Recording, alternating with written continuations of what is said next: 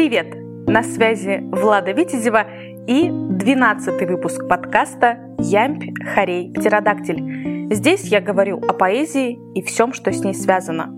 В моем подкасте в качестве приглашенных гостей будут не только профессиональные авторы и исполнители, но и статьи, письма, речи, стихи других литераторов и, конечно, собственного сочинения. По крайней мере, в первом сезоне.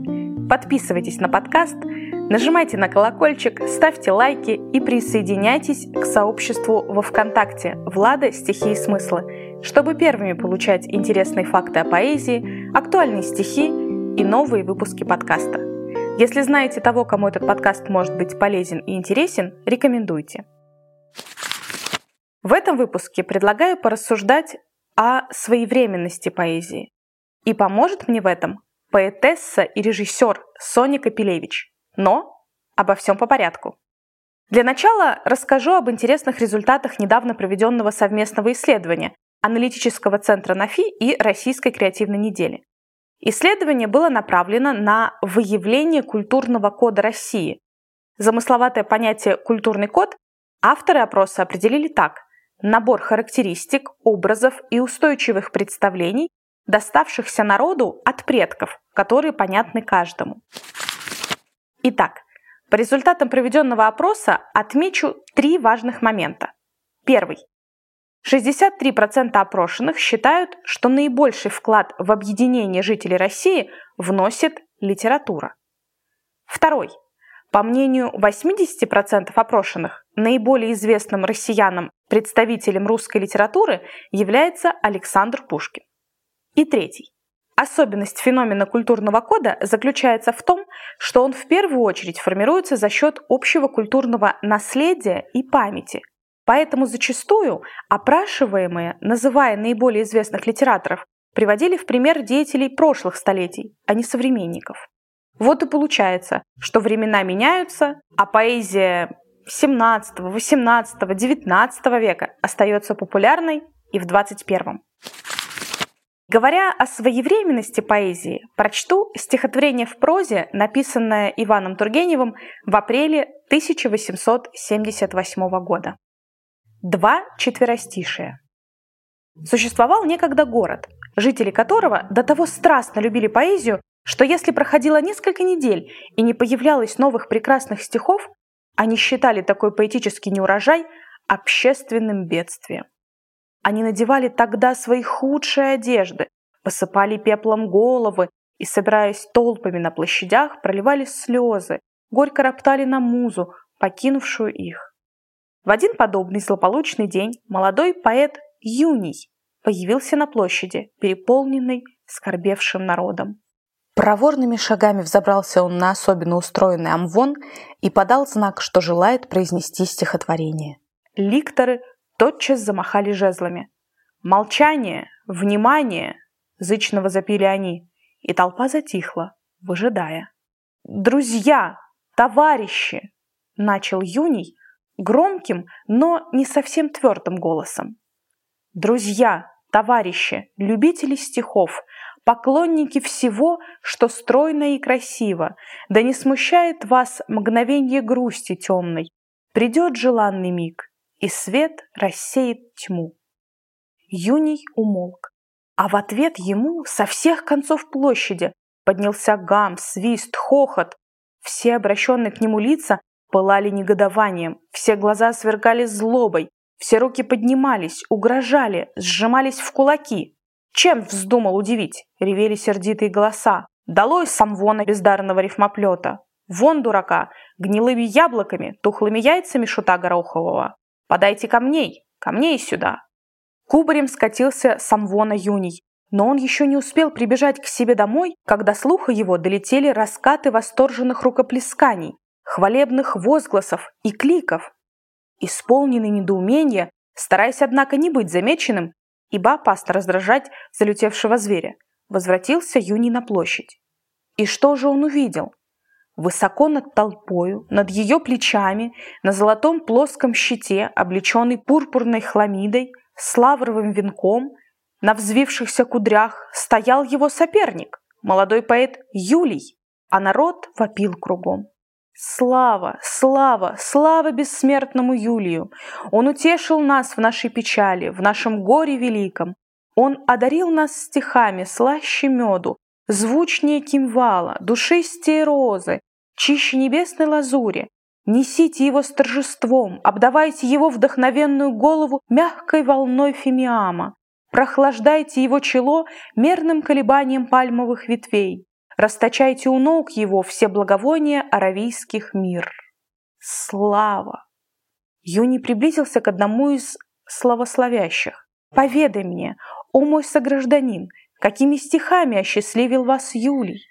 Увы, меня не было на площади, когда он произнес их. Повтори их, если ты их запомнил. Сделай милость. Такие стихи, да не запомнить, ретиво ответствовал вопрошенный. За кого что меня принимаешь? Слушай и ликуй, ликуй вместе с нами.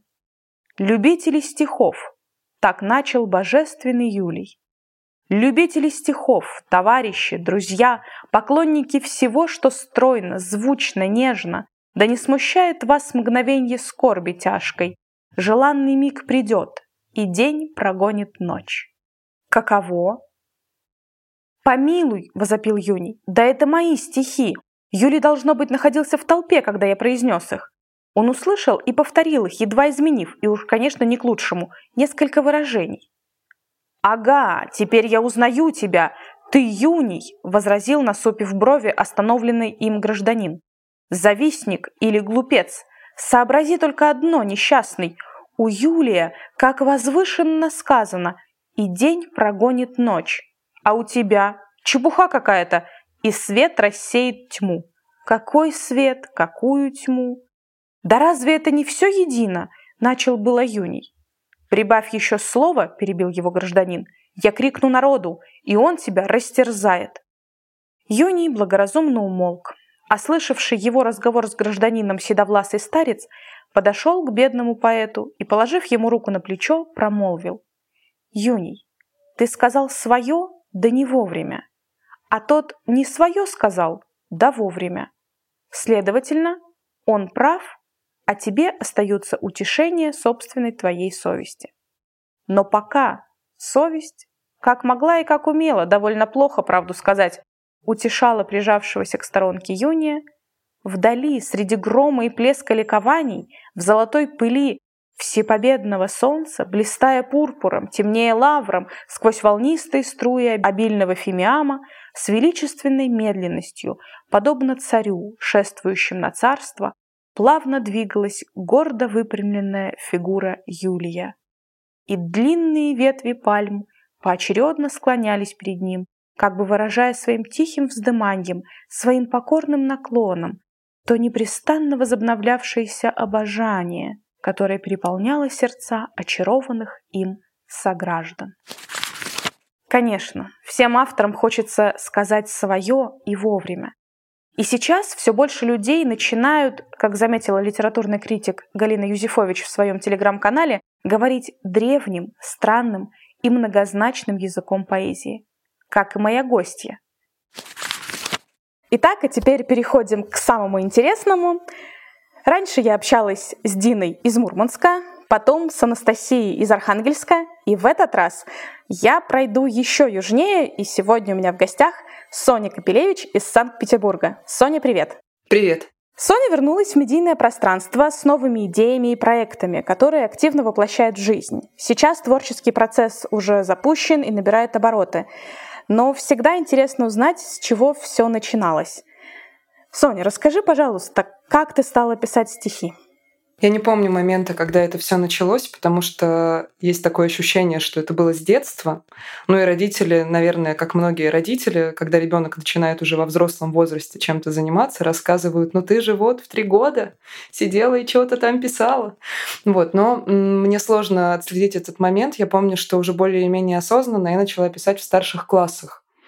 И куда-то с этим ходить, где-то читать, кому-то показывать. А потом э, с паузами, с перерывами это осталось и продолжается вот по сей день. А есть ли какие-то образцы, на которые ты стараешься равняться? Потому что я познакомилась с твоим творчеством. У тебя же недавно вышел альбом Юродивый, где ты читаешь стихи на музыку. И мне откликнулось, э, например, стихотворение «Алиса» какими-то нотками Веры Полосковой. Или это случайность, и ты не пытаешься ни на кого быть похожа и ищешь свой какой-то уникальный стиль. Но мне кажется, что Вера Полоскова на всю сетевую поэзию повлияла так или иначе, потому что она все равно была первым автором в жанре вот именно сетевой поэзии, в аудиопоэзии. И, конечно, ее след, я думаю, что и во мне остался, потому что я читала довольно много ее текстов, а, опять же, в старших классах, но я об этом никогда не задумываюсь. То есть мне кажется, что в каждом авторе, вообще в каждом человеке, который что-то создает, намешан такой коктейль всего, что он когда-либо смотрел, слушал, читал, а, того, что ему понравилось и не понравилось. И осознанно об этом мало кто задумывается. Но это такой естественный процесс потому что все так или иначе придумано до нас, и, наверное, со стороны виднее, а, где эти пересечения возникают, какие-то рифмы. Алиса довольно старый текст, для меня, ну, мне сейчас он кажется уже немножко детским, в чем-то наивным, но, может быть, тогда влияние других авторов чувствовалось сильнее. Сейчас мне кажется, что чем старше, чем старше любой из нас становится, тем а, больше получается свой голос находить. Ну, то есть уже возникают какие-то собственные критерии а, без опоры на то, что мы видим вокруг – такая уверенность, наверное, авторская. Поэтому сейчас осознанно вот никаких примеров я для себя точно не ставлю, а, но с интересом слежу за тем, что происходит в этом мире. Позволю себе немножко продолжить, поделиться еще своим впечатлением. А, песня «Прятки» или стихотворение «Прятки» на музыку мне напомнила группу «Флёр». Ты вообще такой слышала? Когда-то слышала. А, особенно их главный хит «Формалин», который в детстве, в моем тоже в подростковом, а, много где звучал. Но я не фанатка группы «Флёр». На самом деле, я тут недавно узнала, что она вообще была активна только до 2017 года, поэтому мы все теперь в актуальном живем. Но мне как-то даже удалось поностальгировать немножко. Так что спасибо тебе большое за то, что ты сохраняя свой голос, позволяешь нам как-то вот что-то знакомое услышать. Ты очень интересную мысль сказала о том, что каждый человек за свою жизнь э, наполняется какой-то информацией, какими-то примерами, а потом преобразует это уже в своем творчестве. У нас просто был отдельный выпуск о том, где черпать вдохновение. И тогда к тебе соответствующий вопрос. А где ты находишь это вдохновение? Что тебя цепляет, может быть, и вдохновляет на какие-то новые идеи, новые свершения, новые стихи, новые альбомы и так далее.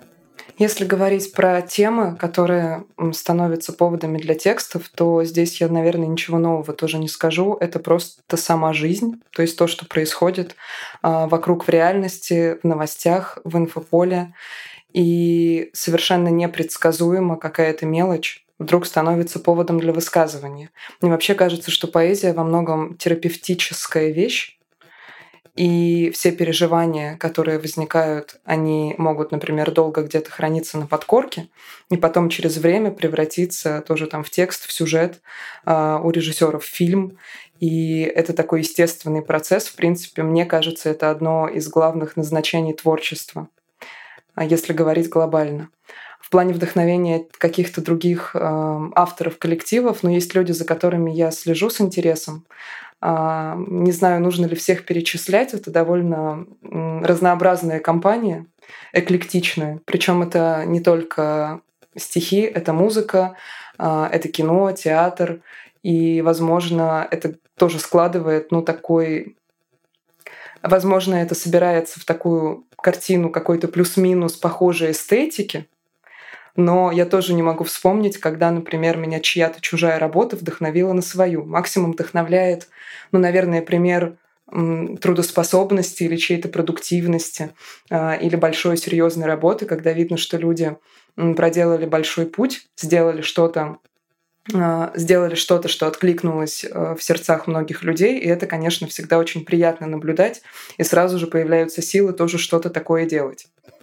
А расскажи, пожалуйста, поподробнее, вот твой путь именно уже с альбомами, с какими-то профессиональными записями, он как давно начался? С аудиоформатом это первый эксперимент. Мысль о нем была еще много лет назад. Но из-за того, что для этого нужно уже не просто одного автора, а довольно большую группу людей, нужны музыканты, а, студия, довольно длительная работа, все это откладывалось на какое-то такое абстрактное потом. И дозрела я до того, чтобы это доделать вот совсем недавно, в том числе на фоне общемировых неспокойных событий. И это во многом тоже стало терапией. До этого были эксперименты с видеоформатом. Сейчас их нигде нельзя найти, потому что, с моей точки зрения, они не совсем удачные. Но вот это вот желание превратить текст во что-нибудь со мной постоянно, потому что я по профессии режиссер, и постоянно есть ощущение, что хочется вот эти две сферы каким-то образом породнить. Ну, то есть или найти стихам какую-то другую форму, или тексты каким-то образом внедрить в театр, в видео, найти визуализацию, попытаться а, создать вообще какой-то новый жанр, что, конечно, сегодня уже невозможно, но почему-то вот это желание, оно сохраняется много лет подряд. И с альбомом получилось а, тоже довольно естественно, потому что появились за годы работы друзья-музыканты, появились люди, которым это может быть тоже интересно как эксперимент, и просто, видимо, случился а, отрезок времени, когда все были к этому готовы, и вот это произошло. И это здорово, потому что, и мне кажется, публика тоже готова воспринимать. Лично мне он очень понравился. Спасибо. Так что от себя желаю всяческих творческих успехов, находить какие-то интересные образы, наслаждаться жизнью и действительно вдохновляться на какие-то новые творческие эксперименты. Спасибо тебе большое. Спасибо. Что ж, в этом выпуске мы с вами поговорили о культурном коде, вспомнили классический сюжет о необходимости оказаться в нужное время и в нужном месте, а также порассуждали о своевременности поэзии с Соней. В следующем выпуске подведу итоги первого сезона, обозначу планы на следующий и отвечу на ваши вопросы. Кстати, для них есть специальное обсуждение в сообществе во ВКонтакте. До встречи в эфире!